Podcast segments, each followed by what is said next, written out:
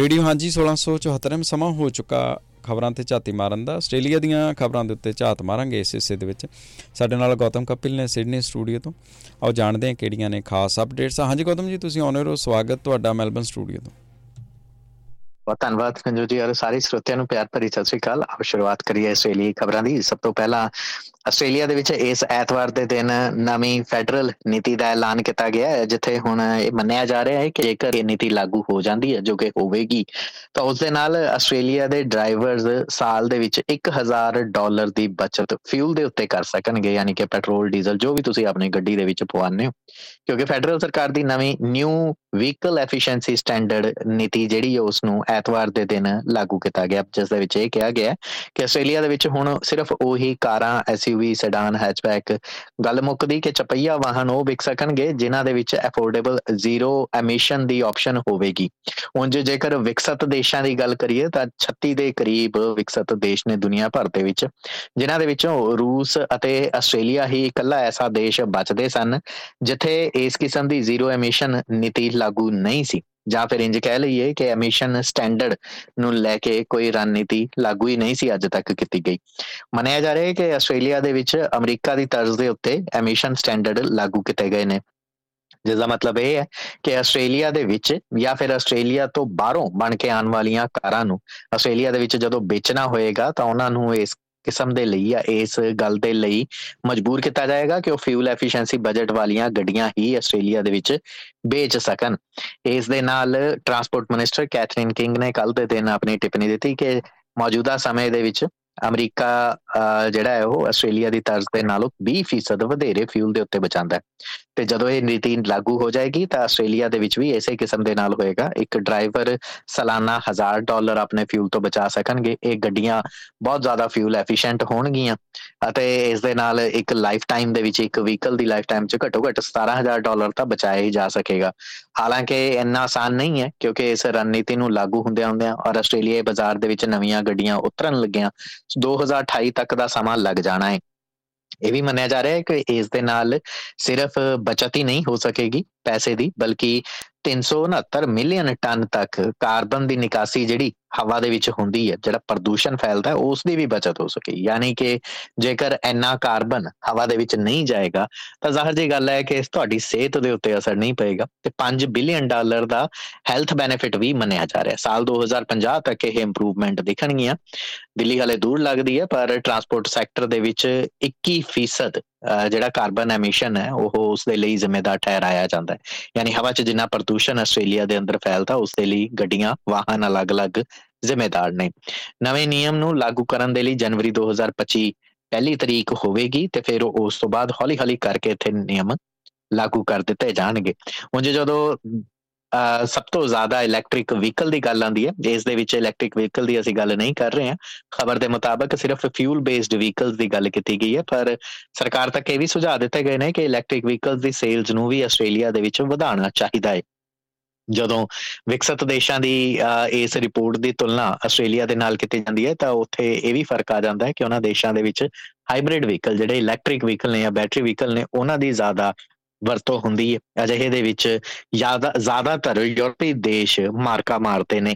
Norway ਜਿੱਥੇ 86% electric vehicles ਦੀ sale ਹੁੰਦੀ ਹੈ। ਆਈਸਲੈਂਡ ਵਰਗਾ ਮੁਲਕ ਜਿੱਥੇ 72% ਸਵੀਡਨ ਚ 43% ਕੁੱਲ ਜਿਹੜੇ ਵਾਹਨ ਵਿਕਦੇ ਨੇ, ਉਹਨਾਂ 'ਚ ਇਲੈਕਟ੍ਰਿਕ ਵਹੀਕਲ ਵਿਕਦੇ ਨੇ ਡੈਨਮਾਰਕ 'ਚ 35 ਫਿਨਲੈਂਡ 'ਚ 31 ਤੋਂ ਇਸ ਇਸ ਤਰੀਕੇ ਦੇ ਨਾਲ ਯੂਰਪੀ ਦੇਸ਼ਾਂ ਦੇ ਵਿੱਚ ਜੇਕਰ ਸਭ ਤੋਂ ਕੋਈ ਘੱਟ ਸੇਲ ਵਾਲਾ ਦੇਸ਼ ਹੈਗਾ, ਜਿੱਥੇ ਇਲੈਕਟ੍ਰਿਕ ਵਹੀਕਲ ਹਲੇ ਉਨੀ ਗਿਣਤੀ ਦੇ ਵਿੱਚ ਨਹੀਂ ਵਿਕਦੇ, ਤਾਂ ਉਹ ਬਰਤਾਨੀਆ ਜਿੱਥੇ 19% ਕੁੱਲ ਵਾਹਨਾਂ ਦਾ ਜਿਹੜਾ 19% ਇਲੈਕਟ੍ਰਿਕ ਵਹੀਕਲ ਦਾ ਬਾਜ਼ਾਰ ਹੈ। ਆਸਟ੍ਰੇਲੀਆ 'ਚ ਬਰਤਾਨੀਆ ਦੇ ਨਾਲੋਂ ਵੀ ਮਾੜੇ ਹਾਲਾਤ ਨੇ। ਆਸਟ੍ਰੇਲੀਆ 'ਚ ਕੁੱਲ ਵਾਹਨਾਂ ਦਾ ਜਿਹੜਾ ਹਿੱਸਾ ਹੈ, ਉਸ ਦੇ ਵਿੱਚ ਇਲੈਕਟ੍ਰਿਕ ਵਹੀਕਲਾਂ ਦੀ ਜਿਹੜੀ ਹਿੱਸੇਦਾਰੀ ਹੈ, ਉਹ ਸਿਰਫ 2.8% ਹੈ। ਅਜਿਹੇ ਦੇ ਵਿੱਚ ਇਹ ਵੀ ਕਿਹਾ ਜਾ ਰਿਹਾ ਹੈ ਕਿ 2025 ਤੱਕ ਆਸਟ੍ਰੇਲੀਆ ਨੂੰ ਆਪਣੀ ਇਸ ਰਣਨੀਤੀ ਨੂੰ ਵੀ ਬਦਲਣਾ ਹੋਏਗਾ। ਭਲਕੇ ਮੰਗਲਵਾਰ ਹੈ, ਫਰਵਰੀ ਮਹੀਨੇ ਦਾ ਪਹਿਲਾ ਮੰਗਲਵਾਰ ਔਰ ਇਸ ਦਰਮਿਆਨ ਜਿਹੜੀਆਂ ਨਵੀਆਂ, ਮਾਫ ਕਰਨਾ ਫਰਵਰੀ ਮਹੀਨੇ ਦੇ ਪਹਿਲੇ ਮੰਗਲਵਾਰ ਨਹੀਂ ਨਹੀਂ, ਬਲਕਿ ਹਰ ਮਹੀਨੇ ਦੇ ਪਹਿਲੇ ਮੰਗਲਵਾਰ ਆਰਬੀਏ ਦੀ ਤਰਫ ਤੋਂ ਵਿਆਜ ਦਰਾਂ ਦਾ ਐਲਾਨ ਕੀਤਾ ਜਾਂਦਾ ਹੈ। ਇੱਕ ਬੈਠਕ ਕੀਤੀ ਜਾਂਦੀ ਹੈ, ਮਹੀਨਾਵਾਰ ਬੈਠਕ ਹੁੰਦੀ ਹੈ, ਪਰ ਜਿਸ ਕਿਸਮ ਦੇ ਨਾਲ ਪਿਛਲੇ ਵਰੇ ਤੁਹਾਨੂੰ ਇੱਕ ਖਬਰ ਸੁਣਾਈ ਸੀ ਕਿ ਆਰਬੀਏ ਦੀ ਤਰਫ ਤੋਂ ਫਰਵਰੀ 2024 ਤੋਂ ਆਪਣੀਆਂ ਬੈਠਕਾਂ ਦੀ ਸਮਾਂ ਸਾਰਣੀਆਂ ਬਦਲੀਆਂ ਜਾ ਰਹੀਆਂ ਨੇ। ਇਹ ਬੈਠਕ ਹੁਣ ਮੰਗਲਵਾਰ ਦੀ ਬਜਾਏ 2 ਦਿਨ ਹੋਇਆ ਕਰੇਗੀ, ਸੋਮਵਾਰ ਤੇ ਮੰਗਲਵਾਰ। ਪਰ ਵਿਆਜ ਦਰਾਂ ਦੇ ਉੱਤੇ ਫੈਸਲਾ ਮੰਗਲਵਾਰ ਦੇ ਦਿਨ ਹੀ ਆਇਆ ਕਰੇਗਾ। ਸਿਡਨੀ ਦੇ ਵਿੱਚ, ਸਿਡਨੀ ਦੇ ਸਮੇਂ ਦੇ ਮੁਤਾਬਕ ਦੁਪਹਿਰ 2:30 ਵਜੇ ਇਹ ਫੈਸਲਾ ਆਇਆ ਕਰੇਗਾ ਔਰ 3:30 ਵਜੇ ਤੱਕ ਇਸ ਦੀ ਜਾਣਕਾਰੀ ਦੇ ਦਿੱਤੀ ਜਾਇਆ ਕਰੇਗੀ। ਇੱਕ ਦੂਸਰੀ ਤਬਦੀਲੀ ਆਰਬੀਆਈ ਦੀਆਂ ਬੈਠਕਾਂ ਦੇ ਵਿੱਚ ਇਹ ਵੀ ਕੀਤੀ ਗਈ ਹੈ ਕਿ ਇਸ ਸਾਲ ਤੋਂ ਇਹ ਬੈਠਕਾਂ ਹਰ ਮਹੀਨੇ ਨਹੀਂ ਹੋਣਗੀਆਂ, ਬਲਕਿ ਇਸ ਸਾਲ ਇਹ ਬੈਠਕਾਂ ਜਿਹੜੀਆਂ ਨੇ ਉਹਨਾਂ ਦੀ ਗਿਣਤੀ ਤੈਅ ਕਰ ਦਿੱਤੀ ਗਈ ਹੈ। ਪਹਿਲਾਂ ਸਾਲ ਦੇ ਵਿੱਚ 11 ਵਾਰ ਬੈਠਕਾਂ ਹੁੰਦੀਆਂ ਸਨ, ਹੁਣ 8 ਵਾਰ ਬੈਠਕਾਂ ਹੋਣਗੀਆਂ, ਅਪ੍ਰੈਲ, ਜੁਲਾਈ, ਅਕਤੂਬਰ ਮਹੀਨਿਆਂ ਦੇ ਵਿੱਚ ਵੀ ਬੈਠਕਾਂ ਨਹੀਂ ਕੀਤੀਆਂ ਜਾਣਗੀਆਂ।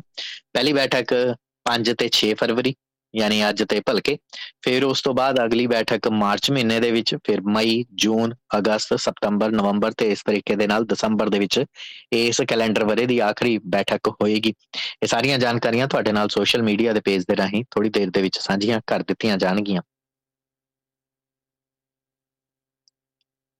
ਆਸਟ੍ਰੇਲੀਆ ਦੇ ਵਿੱਚ ਮਹਿਲਾਵਾਂ ਦਾ ਕੰਮ ਵਾਲੀ ਥਾਂ ਦੇ ਉੱਤੇ ਸ਼ੋਸ਼ਣ ਹੁੰਦਾ ਹੈ। ਇਸ ਗੱਲ ਨੂੰ ਸ਼ਰਿਆਮ ਚਾਹੇ ਨਾ ਸਵੀਕਾਰਿਆ ਜਾਵੇ, ਪਰ ਸੈਕਸ਼ੂਅਲ ਹਰਾਸਮੈਂਟ ਆਸਟ੍ਰੇਲੀਆ ਦੀ ਇੱਕ ਤਾਜ਼ਾ ਰਿਪੋਰਟ ਦੇ ਵਿੱਚ ਤਾਂ ਇਹੀ ਜ਼ਾਹਰ ਹੁੰਦਾ ਹੈ। ਬਲਕਿ ਜਿਨ੍ਹਾਂ ਮਹਿਲਾਵਾਂ ਦੇ ਨਾਲ ਸ਼ੋਸ਼ਣ ਹੁੰਦਾ ਹੈ, ਜਾਂ ਉਹਨਾਂ ਦੇ ਨਾਲ ਬਦਤਮੀਜ਼ੀ ਕੀਤੀ ਜਾਂਦੀ ਹੈ, ਜਾਂ ਉਹਨਾਂ ਦੇ ਨਾਲ ਜਿੰਸੀ ਬਦਸਲੂਕੀ ਹੁੰਦੀ ਹੈ, ਉਹਨਾਂ ਨੂੰ ਪੈਸੇ ਦੇ ਕੇ ਚੁੱਪ ਵੀ ਕਰਵਾਇਆ ਜਾਂਦਾ ਹੈ। ਕੁਝ ਕੇਸਿਸ ਦੇ ਵਿੱਚ ਤਾਂ 2-2 ਲੱਖ ਡਾਲਰ ਤੱਕ ਦੇ ਕੇ ਉਹਨਾਂ ਨੂੰ ਮੂੰਹ ਬੰਦ ਰੱਖਣ ਦੇ ਲਈ ਵੀ ਕਿਹਾ ਜਾਂਦਾ ਹੈ। ਇਹ ਭਾਵੇਂ ਰੈਸਟੋਰੈਂਟ ਕੈਫੇ ਹੋਣ, ਭਾਵੇਂ ਕੋਈ ਬਹੁਤ ਵੱਡਾ ਹਾਈ ਫਾਈ ਦਫ਼ਤਰ ਜਿਹੜਾ ਕਿ ਮੈਲਬਨ ਜਾਂ ਸਿਡਨੀ ਦੀ 25ਵੀਂ ਜਾਂ 35ਵੀਂ ਮੰਜ਼ਲ ਦੇ ਉੱਤੇ ਚੱਲ ਰਿਹਾ ਹੋਵੇ, ਚਾਹੇ ਕੋਈ ਲਾ ਫਰਮ ਹੋਵੇ, ਚਾਹੇ ਅਕਾਊਂਟਿੰਗ ਫਰਮ ਹਰ ਇੱਕ ਥਾਂ ਦੇ ਉੱਤੇ ਮਹਿਲਾਵਾਂ ਦੇ ਨਾਲ ਇਸ ਕਿਸਮ ਦਾ ਵਿਵਹਾਰ ਹੁੰਦਾ ਇਸ ਕਿਸਮ ਦੀ ਰਿਪੋਰਟ ਸਾਹਮਣੇ ਆਈ ਹੈ। ਵਿਕਟੋਰੀਆ ਦੇ ਲਿਹਾਜ਼ ਦੇ ਨਾਲ ਤਾਂ ਇਹ ਵੀ ਗੱਲ ਕਹੀ ਗਈ ਹੈ ਕਿ ਇੱਥੇ ਜ਼ਿਆਦਾਤਰ ਉਹਨਾਂ ਮਹਿਲਾਵਾਂ ਨੂੰ ਸ਼ਿਕਾਰ ਬਣਾਇਆ ਜਾਂਦਾ ਹੈ ਕੰਮ ਵਾਲੀ ਥਾਂ ਦੇ ਉੱਤੇ। ਮਰਦ ਪ੍ਰਧਾਨ ਸਮਾਜ ਦੀ ਤਰਫ ਤੋਂ ਜਿਹੜੀਆਂ ਕਿ ਡਿਵੋਰਸ ਨੇ, ਯਾਨੀ ਕਿ ਤਲਾਕਸ਼ੁਦਾ ਨੇ ਜਾਂ ਫਿਰ ਵੱਖ ਰਹਿ ਰਹੀਆਂ ਨੇ ਆਪਣੇ ਪਤਨੀ ਤੋਂ ਜਾਂ ਫਿਰ ਉਹਨਾਂ ਦੇ ਛੋਟੇ ਬੱਚੇ ਨੇ, ਉਹਨਾਂ ਦੀ ਮਜਬੂਰੀ ਦਾ ਫਾਇਦਾ ਕਿਵੇਂ ਚੁੱਕਣਾ ਹੈ। ਵਿਕਟੋਰੀਆ ਦੇ ਵਿੱਚ ਉਹ ਸਬਬਸ ਇਹਨਾਂ ਇਸ ਦੇ ਵਿੱਚ ਸਾਹਮਣੇ ਨਹੀਂ ਆਉਂਦੇ ਜਿਹੜੇ ਕਿ ਜਿਹੜੇ ਕਿ ਬਹੁਤ ਘੱਟ ਵਿਕਸਤ ਸਬਬ ਨੇ। ਇੱਥੇ ਹਾਥਰਨ ਵਰਗੇ ਸਬਬਸ ਦੇ ਵਿੱਚ ਮਹਿਲਾਵਾਂ ਦੇ ਨਾਲ ਵਧੇਰੇ ਬਦਸਲੂਕੀ ਨਹੀਂ ਹੁੰਦੀ, ਬਲਕਿ ਨੈਰੇਵਰਨ ਵਰਗੇ ਪੁਆਇੰਟ ਕੁਕ ਵਰਗੇ ਸਬਬਸ ਦੇ ਵਿੱਚ ਇਸ ਕਿਸਮ ਦੀਆਂ ਘਟਨਾਵਾਂ ਵਾਪਰਦੀਆਂ ਨੇ। ਇਸ ਰਿਪੋਰਟ ਦੇ ਵਿੱਚ ਇਹ ਵੀ ਗੱਲ ਕਹੀ ਗਈ ਹੈ ਕਿ ਕਈ ਮਹਿਲਾਵਾਂ ਨੇ, ਹਾਲਾਂਕਿ ਆਪਣਾ ਨਾਮ ਨਹੀਂ ਦੱਸਿਆ, ਇਸ ਸ਼ਰਤ ਦੇ ਉੱਤੇ ਦੱਸਿਆ ਕਿ ਉਹਨਾਂ ਨੂੰ 20 ਤੋਂ ਲੈ ਕੇ 50000 ਡਾਲਰ ਤੱਕ ਚੁੱਪ ਰਹਿਣ ਦੇ ਲਈ ਦਿੱਤੇ ਜਾਂਦੇ ਨੇ। ਤੇ ਇਹ ਮੰਨ ਲਿਆ ਜਾਂਦਾ ਹੈ ਕਿ ਹੁਣ ਤਾਂ ਇਹ ਸਮਝੌਤਾ ਹੋ ਗਿਆ, ਤੇ ਫਿਰ ਉਸ ਤੋਂ ਬਾਅਦ ਇੱਕ ਵਾਰ ਨਹੀਂ ਹਰ ਵਾਰ ਉਹਨਾਂ ਦੇ ਨਾਲ ਬਦਸਲੂਕੀ ਕੀਤੀ ਜਾਂਦੀ ਹੈ। ਡਾਇਲਾਈਟ ਦੀ ਤਰਫ ਤੋਂ ਵੀ ਇੱਕ ਐਸੇ ਕਿਸਮ ਦੀ ਇੱਕ ਰਿਪੋਰਟ ਸਾਹਮਣੇ ਆਈ ਸੀ, ਜਿੱਥੇ ਕੁਝ ਸਟਾਫ ਮੈਂਬਰਸ ਦੇ ਨਾਲ ਉਹਨਾਂ ਦੀ ਮਜਬੂਰੀ ਦਾ ਫਾਇਦਾ ਚੁੱਕ ਕੇ ਇਸ ਕਿਸਮ ਦੇ ਨਾਲ ਉਥੇ ਉਹਨਾਂ ਨੂੰ ਕੰਮ ਵਾਲੀ ਥਾਂ ਦੇ ਉੱਤੇ ਬਦਸਲੂਕੀ ਹੁੰਦੀ ਹੈ। 100 ਦੇ ਕਰੀਬ ਕੰਪਲੇਂਟਸ ਸਾਲ 2019 ਦੇ ਵਿੱਚ ਆਈਆਂ ਸਨ। ਹਾਲਾਂਕਿ ਸੁਬਾਈ ਪੱਧਰ ਦੇ ਉੱਤੇ ਜਾਂ ਅਦਾਰੇ ਦੇ ਹਿਸਾਬ ਦੇ ਨਾਲ ਜਾਂ ਸਬਬਸ ਦੇ ਹਿਸਾਬ ਦੇ ਨਾਲ ਇਸ ਕਿਸਮ ਦੀ ਅੱਜ ਤੱਕ ਕਦੇ ਕੋਈ ਸੂਚੀ ਤਿਆਰ ਨਹੀਂ ਕੀਤੀ ਗਈ ਹੈ। ਪਰ ਇਹ ਬਹੁਤ ਸ਼ਰਮਨਾਕ ਹੋ ਸਕਦੀ ਹੈ ਇਸ ਦੇਸ਼ ਦੇ ਵਿੱਚ, ਜਿੱਥੇ ਤਾਂ ਪਾਰਲੀਮੈਂਟ ਦੇ ਅੰਦਰ ਹੀ ਸਟਾਫ ਮੈਂਬਰਸ ਦੇ ਨਾਲ ਜਿਹੜੀਆਂ ਬਦਸਲੂਕੀਆਂ ਹੁੰਦੀਆਂ ਨੇ। ਆਸਟ੍ਰੇਲੀਆ ਦੁਨੀਆ ਦੀ ਸ਼ਾਰਕ ਅਟੈਕ ਕੈਪੀਟਲ ਬੰਦੀ ਜਾ ਰਹੀ ਹੈ। ਆਸਟ੍ਰੇਲੀਆ ਦੇਸ਼ ਦੇ ਵਿੱਚ ਸ਼ਾਰਕ ਦੇ ਹਮਲੇ ਕਿੰਨੇ ਹੋ ਰਹੇ ਨੇ? ਪਿਛਲੇ ਕੁਝ ਸਾਲਾਂ ਦੇ ਵਿੱਚ ਇਹਨਾਂ ਹਮਲਿਆਂ ਨੂੰ ਲੈ ਕੇ ਇੱਕ ਰਿਪੋਰਟ ਯੂਨੀਵਰਸਿਟੀ ਆਫ ਫਲੋਰੀਡਾ ਦੀ ਤਰਫ ਤੋਂ ਜਾਰੀ ਕੀਤੀ ਗਈ ਹੈ। ਅਮਰੀਕੀ ਯੂਨੀਵਰਸਿਟੀ ਹੈ। ਅਮਰੀਕਾ ਦੀ ਜਨਸੰਖਿਆ ਦੇ ਹਿਸਾਬ ਦੇ ਨਾਲ ਉੱਥੇ 36 ਹਮਲੇ ਹੋਏ ਸਨ ਸਾਲ 2023 ਦੇ ਵਿੱਚ। ਅਮਰੀਕਾ ਦੀ ਆਬਾਦੀ ਵੀ ਆਸਟ੍ਰੇਲੀਆ ਦੇ ਨਾਲੋਂ ਕਿਤੇ ਵੱਡੀ ਹੈ। ਪਰ ਆਸਟ੍ਰੇਲੀਆ ਦੇ ਵਿੱਚ 15 ਹਮਲੇ ਹੋਏ ਨੇ। ਆਬਾਦੀ ਦੇ ਲਿਹਾਜ਼ ਦੇ ਨਾਲ ਅਮਰੀਕਾ ਕਈ ਗੁਣਾ ਵੱਡਾ ਹੈ, ਪਰ ਹਮਰਿਆਂ ਦੇ ਲਿਹਾਜ਼ ਦੇ ਨਾਲ ਆਸਟ੍ਰੇਲੀਆ ਦੁਨੀਆ ਦੀ ਸਭ ਤੋਂ ਵੱਡੀ ਕੈਪੀਟਲ ਯਾਨੀ ਰਾਜਧਾਨੀ ਬਣਦਾ ਜਾ ਰਿਹਾ ਕਿਹਾ ਗਿਆ ਹੈ ਕਿ ਇਹ ਅਨਪ੍ਰੋਵੋਕਡ ਸ਼ਾਰਕ ਅਟੈਕ ਹੋਏ ਨੇ, ਯਾਨੀ ਕਿ ਸ਼ਾਰਕਸ ਨੂੰ ਉਕਸਾਇਆ ਨਹੀਂ ਗਿਆ, ਬਾਵਜੂਦ ਇਸ ਦੇ ਉਹਨਾਂ ਦੇ ਉੱਤੇ ਅਟੈਕ ਕਿਤੇ ਗਏ ਨੇ। ਆਸਟ੍ਰੇਲੀਆ ਦੇ ਵਿੱਚ ਤਾਂ ਖਾਸ ਤੌਰ ਦੇ ਉੱਤੇ ਬੁੱਲ ਸ਼ਾਰਕ ਵਰਗੀਆਂ ਜਿਹੜੀਆਂ ਕਿਸਮਾਂ ਨੇ ਅਜਈਆਂ ਵੀ ਪਾਈਆਂ ਜਾਂਦੀਆਂ ਨੇ। ਬਾਲੀਵੁੱਡ ਦੇ ਵਿੱਚ ਇੱਕ ਫਿਲਮ ਆਈ ਸੀ, ਜਾਜ਼ ਕਰਕੇ ਜਿਸ ਨੂੰ ਹੁਣ ਲਗਭਗ 50 ਵਰੇ ਹੋ ਚੁੱਕੇ ਨੇ। ਉਹਦੀ ਐਨੀਵਰਸਰੀ ਮਨਾਈ ਜਾ ਰਹੀ ਹੈ ਔਰ ਅਜੇ ਦੇ ਵਿੱਚ ਇਹ ਦੇਖਿਆ ਜਾ ਰਿਹਾ ਹੈ ਕਿ ਆਸਟ੍ਰੇਲੀਆ 'ਚ ਸਭ ਤੋਂ ਜ਼ਿਆਦਾ ਸ਼ਾਰਕ ਅਟੈਕ ਕਿੱਥੇ ਹੁੰਦੇ ਨੇ? ਕੁਇਨਜ਼ਲੈਂਡ ਸੂਬਾ ਸਾਊਥ ਆਸਟ੍ਰੇਲੀਆ ਦੇ ਵਿੱਚ ਪੰਜ ਅਟੈਕ ਹੋਏ ਨੇ ਕੁਇਨਜ਼ਲੈਂਡ ਦੇ ਵਿੱਚ ਇੱਕ ਨਿਊ ਸਾਊਥ ਵੇਲਸ ਦੇ ਵਿੱਚ ਇੱਕ ਤਸਮੇਨੀਆ ਦੇ ਵਿੱਚ ਪਿਛਲੇ ਸਾਲ ਦੇ ਵਿੱਚ ਇੱਕ ਅਟੈਕ ਹੋਇਆ ਦੇਖਿਆ ਗਿਆ। ਇਸ ਤੋਂ ਇਲਾਵਾ ਵਿਕਟੋਰੀਆ ਤੇ ਤਸਮੇਨੀਆ ਦੇ ਵਿੱਚ ਸਭ ਤੋਂ ਵਧੇਰੇ ਅਟੈਕ ਜਿਹੜੇ ਨੇ ਰਿਕਾਰਡ ਕੀਤੇ ਗਏ ਨੇ। ਉਂਝ ਪਿਛਲੇ ਦਿਨਾਂ ਦੇ ਵਿੱਚ ਵੀ ਇੱਕ ਸ਼ਾਰਕ ਅਟੈਕ ਦੀ ਖਬਰ ਨਿਊ ਸਾਊਥ ਵੇਲਸ ਤੋਂ ਸਾਹਮਣੇ ਆਈ ਸੀ। ਉਧਰ ਜਦੋਂ ਆਸਟ੍ਰੇਲੀਆ ਦੀ ਦੂਸਰੇ ਦੇਸ਼ਾਂ ਦੇ ਨਾਲ ਤੁਲਨਾ ਕਰਦੇ ਆ ਤਾਂ ਇੱਕ ਗੱਲ ਦੀ ਰਾਹਤ ਜ਼ਰੂਰ ਮੰਨੀ ਜਾਂਦੀ ਹੈ ਕਿ ਇੱਥੇ ਨਾਨ ਫੈਟਲ ਅਟੈਕ ਵਧੇਰੇ ਹੋਏ ਨੇ। ਫੈਟਲ ਹੋਏ, ਯਾਨੀ ਕਿ ਘਾਤਕ ਹਮਲੇ ਨਹੀਂ ਹੋਏ। ਹਾਲਾਂਕਿ ਜਦੋਂ ਕੋਸਟਾਰੀਕਾ ਕੋਲੰਬੀਆ, ਬ੍ਰਾਜ਼ੀਲ, ਇਥੋਂ ਤੱਕ ਕਿ ਗਵਾਂਡ ਦੇ ਵਿੱਚ ਪੈਂਦੇ ਨਿਊਜ਼ੀਲੈਂਡ ਸੀਸ਼ਲਸ ਵਰਗੇ ਦੇਸ਼ਾਂ ਦੀ ਗੱਲ ਕਰਦੇ ਆ ਤਾਂ ਇਹਨਾਂ ਦੇਸ਼ਾਂ ਦੇ ਵਿੱਚ ਫੈਟਲ ਅਟੈਕ ਵਧੇਰੇ ਦਰਜ ਕੀਤੇ ਜਾਂਦੇ ਨੇ। ਹੋਮਲੈਸ ਯਾਨੀ ਕਿ ਬੇਘਰੇ ਆਸਟ੍ਰੇਲੀਆਈ ਲੋਕਾਂ ਨੂੰ ਲੈ ਕੇ ਵੀ ਇੱਕ ਰਿਪੋਰਟ ਸਾਹਮਣੇ ਆਈ ਹੈ, ਜਿੱਥੇ ਇਹ ਪਤਾ ਚੱਲਿਆ ਹੈ ਕਿ ਹੋਮਲੈਸ ਯਾਨੀ ਕਿ ਬੇਘਰੇ ਲੋਕ ਜਿਹੜੇ ਨੇ, ਉਹ ਆਪਣੀ ਉਮਰ ਦੇ ਨਾਲੋਂ 30 ਸਾਲ ਪਹਿਲਾਂ ਹੀ ਦਮ ਤੋੜ ਦਿੰਦੇ ਨੇ, ਜ਼ਿੰਦਗੀ ਛੱਡ ਦਿੰਦੇ ਨੇ, ਕਿਉਂਕਿ ਉਸ ਦੀ ਵਜ੍ਹਾ ਉਹਨਾਂ ਦਾ ਬੇਘਰੇ ਹੋਣਾ ਹੁੰਦਾ ਹੈ। ਦੀ ਗਾਰਡੀਅਨ ਆਸਟ੍ਰੇਲੀਆ ਦੀ ਤਰਫ ਤੋਂ ਪਿਛਲੇ 12 ਮਹੀਨਿਆਂ ਤੋਂ ਕੀਤੀ ਜਾ ਰਹੀ ਇੱਕ ਤਫਤੀਸ਼ ਦੇ ਦਰਮਿਆਨ ਇਹ ਰਿਪੋਰਟ ਤਿਆਰ ਕੀਤੀ ਗਈ ਹੈ, ਜਿਸ ਦੇ ਵਿੱਚ ਇਹ ਦੇਖਿਆ ਗਿਆ ਕਿ 600 ਤੋਂ ਵਧੇਰੇ ਬੇਘਰੇ ਲੋਕਾਂ ਦੇ ਨਾਲ ਜੁੜੇ ਡੇਟਾ ਇਕੱਠੇ ਕੀਤੇ ਜਾਣ। ਇਹ ਕਿਹਾ ਜਾ ਰਿਹਾ ਹੈ ਕਿ ਇਸ ਦੇ ਵਿੱਚ 44 ਸਾਲ ਤੱਕ ਦੀ ਇੱਕ ਔਸਤ ਉਮਰ ਮੰਨੀ ਜਾਂਦੀ ਹੈ। ਆਸਟ੍ਰੇਲੀਆ ਦੇ ਵਿੱਚ ਬੇਘਰੇ ਲੋਕਾਂ ਦੀ ਔਰ ਇਹ ਡੇਟਾ ਜਿਹੜਾ ਅਲੱਗ-ਅਲੱਗ ਸੂਬਿਆਂ ਦੀਆਂ ਕੋਰਨਰਸ ਦੀਆਂ ਰਿਪੋਰਟਸ ਤੋਂ ਹਾਸਲ ਕੀਤਾ ਗਿਆ ਜਿਨ੍ਹਾਂ ਲੋਕਾਂ ਦੀ ਮੌਤ ਹੋਈ ਹੈ।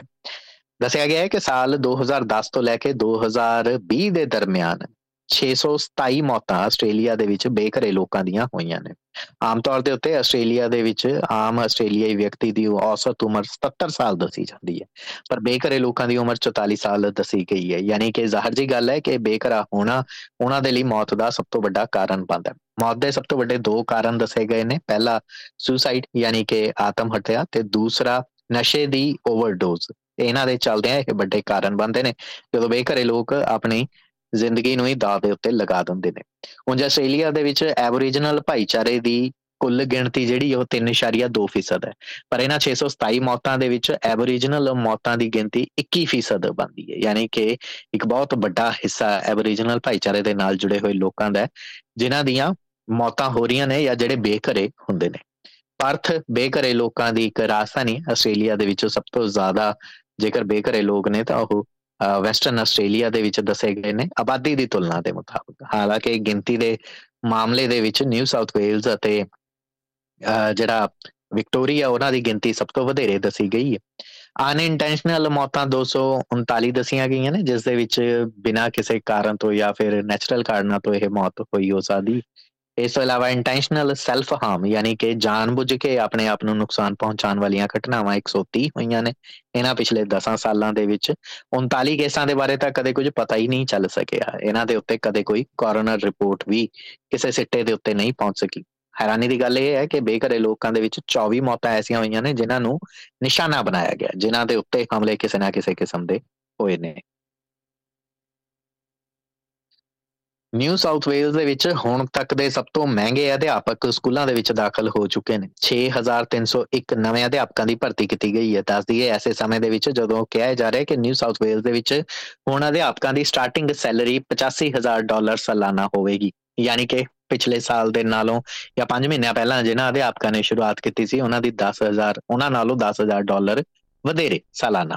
ਅਜੇ ਦੇ ਵਿੱਚ ਐਨਐਸਡਬਲਯੂ ਦੀ ਹੁਣ ਤੱਕ ਦੀ ਸਭ ਤੋਂ ਵਧੀਆ ਪੇਡ ਜਿਹੜੀ ਅਧਿਆਪਕਾਂ ਦੀ ਜਨਰੇਸ਼ਨ ਹੈ ਦੱਸੀ ਜਾ ਰਹੀ ਹੈ। ਇਹ ਵੀ ਕਿਹਾ ਜਾ ਰਿਹਾ ਹੈ ਕਿ ਦੂਸਰੇ ਸੂਬਿਆਂ ਦੇ ਮੁਕਾਬਲੇ ਨਿਊ ਸਾਊਥ ਵੇਲਜ਼ ਦੇ ਵਿੱਚ ਅਧਿਆਪਕਾਂ ਨੂੰ ਸਟਾਰਟਿੰਗ ਸੈਲਰੀ ਜਿਹੜੀ ਉਹ ਬਿਹਤਰ ਦਿੱਤੀ ਜਾਂਦੀ ਹੈ। ਐਨਐਸਡਬਲਯੂ ਦੇ ਵਿੱਚ ਇਸ ਵਕਤ 99000 ਤੇ 80 ਅਧਿਆਪਕ ਅਲੱਗ-ਅਲੱਗ ਸਕੂਲਾਂ ਦੇ ਵਿੱਚ ਪੜ੍ਹਾਈ ਕਰਵਾ ਰਹੇ ਨੇ। ਨਿਊ ਸਾਊਥ ਵੇਲਜ਼ ਦੇ ਵਿੱਚ 2500 ਤੋਂ ਵਧੇਰੇ ਪਬਲਿਕ ਸਕੂਲ ਨੇ। ਔਰ ਇਹ ਵੀ ਕਿਹਾ ਗਿਆ ਹੈ ਕਿ ਇਸ ਸਾਲ 8 ਲੱਖ 5378 ਤੇ ਵਿਦਿਆਰਥੀਆਂ ਨੇ ਐਨਰੋਲਮੈਂਟ ਕਰਵਾਈ ਹੈ। ਨਿਊ ਸਾਊਥ ਵੇਲਜ਼ ਦੇ ਅਲੱਗ-ਅਲੱਗ ਪਬਲਿਕ ਸਕੂਲਾਂ ਦੇ ਵਿੱਚ ਦਾਖਲਾ ਲਿਆ। ਇਹਦੇ ਵਿੱਚ ਇੰਡੀਪੈਂਡੈਂਟ ਅਤੇ ਕੈਥੋਲਿਕ ਸਕੂਲਾਂ ਦੀ ਗਿਣਤੀ ਸ਼ਾਮਲ ਨਹੀਂ ਹੈ। ਇਹਨਾਂ 8,5378 ਵਿਦਿਆਰਥੀਆਂ ਦੇ ਵਿੱਚੋਂ 4,77,000 ਵਿਦਿਆਰਥੀ ਉਹ ਨੇ ਜਿਹੜੇ ਪ੍ਰਾਇਮਰੀ ਸਕੂਲਾਂ ਦੇ ਵਿੱਚ ਜਾਂ ਪ੍ਰੀ ਸਕੂਲਾਂ ਦੇ ਵਿੱਚ ਗਏ ਨੇ। ਬਲਕਿ ਕਿੰਡਰਗਾਰਟਨ ਦੇ ਬੱਚਿਆਂ ਦੀ ਗਿਣਤੀ ਇਸ ਸਾਲ 63600 ਐਨਐਸਡਬਲਯੂ ਦੇ ਵਿੱਚ ਦੱਸੀ ਗਈ ਹੈ। ਉਥੇ ਹੀ ਜੇਕਰ 2024 ਦੇ ਅਕਾਦਮਿਕ ਵਰੇ ਦੇ ਵਿੱਚ ਈਅਰ 7 ਦੇ ਵਿਦਿਆਰਥੀਆਂ ਦੀ ਗੱਲ ਕੀਤੀ ਜਾਵੇ ਤਾਂ 52913 ਵਿਦਿਆਰਥੀ ਇਸ ਵਾਰ ਈਅਰ 7 ਦੇ ਵਿੱਚ ਗਏ ਨੇ। ਬੈਕ ਟੂ ਸਕੂਲ ਸੈਰੇਮਨੀ ਲਗਭਗ ਸਾਰੇ ਸਕੂਲਾਂ ਦੇ ਵਿੱਚ ਹੋ ਚੁੱਕੀ ਹੈ। ਸੁਬਾਈ ਪੱਧਰੀ ਸੈਰੇਮਨੀ ਜਿਹੜੀ ਉਹ ਅੱਜ ਦੇ ਦਿਨ ਸਿਡਨੀ ਦੇ ਟਾਊਨ ਹਾਲ ਦੇ ਵਿੱਚ ਸ਼ਾਮ ਵੇਲੇ ਕੀਤੀ ਜਾਏਗੀ, ਜਿੱਥੇ ਐਜੂਕੇਸ਼ਨ ਮਿਨਿਸਟਰ ਪ੍ਰੂਕਾਰ ਅਤੇ ਐਜੂਕੇਸ਼ਨ ਸਕੱਤਰ ਮੁਜ਼ਰਤ ਦਿਸਦੇਰ ਉਸ ਮੌਕੇ ਦੇ ਉੱਤੇ ਸ਼ਾਮਲ ਹੋਣਗੇ।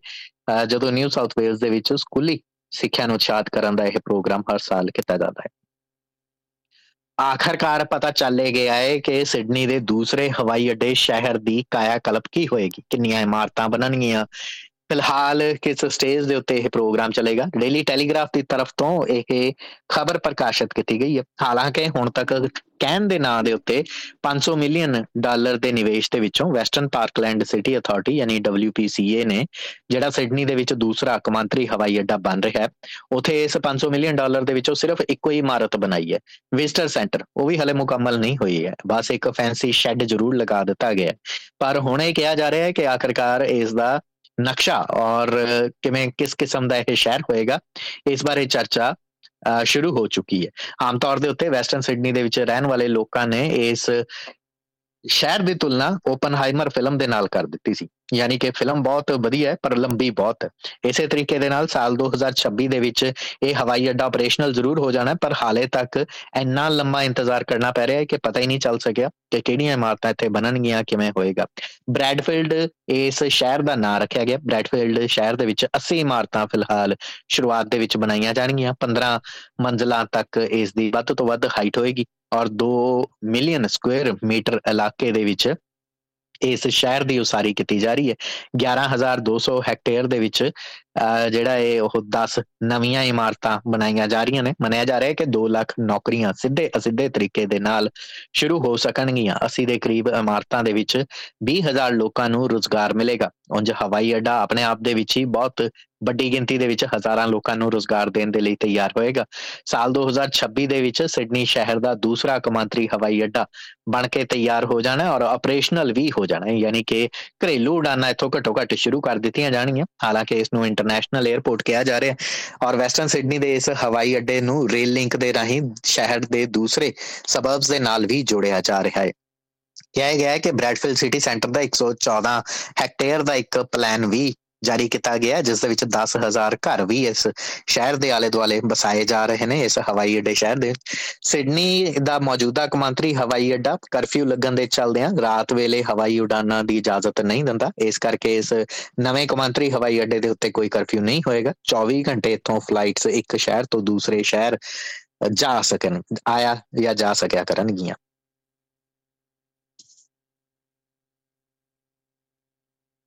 ਉਥੇ ਮੈਲਬਨ ਤੋਂ ਆਖਰੀ ਕੁਝ ਖਬਰਾਂ ਦੀ ਗੱਲ ਕਰ ਲਈਏ ਤਾਂ ਜਿੱਥੇ ਮੈਲਬਨ ਦੇ ਵਿੱਚ ਕੱਲ ਦੇ ਦਿਨ 100 ਦੇ ਕਰੀਬ ਵਿਕਟੋਰੀਆ ਪੁਲਿਸ ਦੇ ਜਿਹੜੇ ਕਰਮਚਾਰੀ, ਉਹਨਾਂ ਦੇ ਬੱਚੇ ਮਿਜ਼ੂਮਾ ਪ੍ਰਾਈਡ ਫੈਸਟੀਵਲ ਦੇ ਵਿੱਚ ਹਿੱਸਾ ਲੈ ਰਹੇ ਸਨ। ਸੈਂਟ ਕਿਲਡਾ ਸਬਰਬ ਦੇ ਕੋਲ ਬੀਚ ਸਾਈਡ ਦੇ ਉੱਤੇ ਪਰੇਡ ਹੋ ਰਹੀ ਸੀ, ਜਦੋਂ ਪੁਲਿਸ ਕਰਮਚਾਰੀਆਂ ਦੇ ਉੱਤੇ ਹੀ ਜਿਹੜੇ ਪੇਂਟ ਬਾਲਸ ਦੇ ਨਾਲ ਹਮਲੇ ਕੀਤੇ ਗਏ ਪ੍ਰੋਟੈਸਟਰਸ ਦੀ ਤਰਫ ਤੋਂ ਇਸ ਕਿਸਮ ਦੀ ਉਕਸਾਹਟ ਜਿਹੜੀ ਉਹ ਪੈਦਾ ਕੀਤੀ ਗਈ।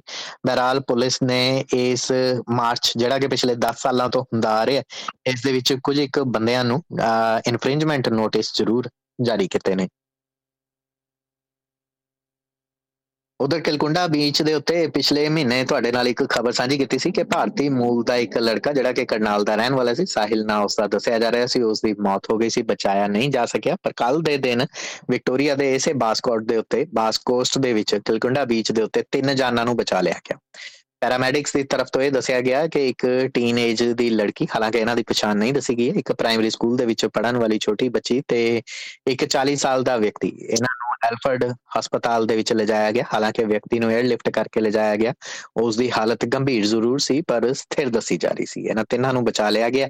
ਕਿਲਕੁੰਡਾ, ਜਿਹੜਾ ਕਿ ਫਿਲਿਪ ਆਈਲੈਂਡ ਅਤੇ ਵੌਂਥਾਗੀ ਦੇ ਵਿਚਕਾਰ ਪੈਂਦਾ ਮੈਲਬਨ ਦੇ ਸਾਊਥ ਈਸਟ ਤੋਂ ਲਗਭਗ 117 ਕਿਲੋਮੀਟਰ ਇਹ ਇਲਾਕਾ ਪੈਂਦਾ ਹੈ ਔਰ ਇਸ ਬੀਚ ਨੂੰ ਪਹਿਲਾਂ ਵੀ ਜਿਹੜੀ ਘਟਨਾ ਵਾਪਰੀ ਸੀ, ਉਸ ਦੇ ਵਿੱਚ ਕਿਹਾ ਗਿਆ ਸੀ ਕਿ ਉਹ ਇਸ ਬੀਚ ਨੂੰ ਜਿਹੜਾ ਆਮ ਤੌਰ ਦੇ ਉੱਤੇ ਸਰਫਿੰਗ ਦੇ ਲਈ ਜਿਹੜਾ ਮੁਕੰਮਲ ਸਹੀ ਨਹੀਂ ਮੰਨਿਆ ਜਾਂਦਾ।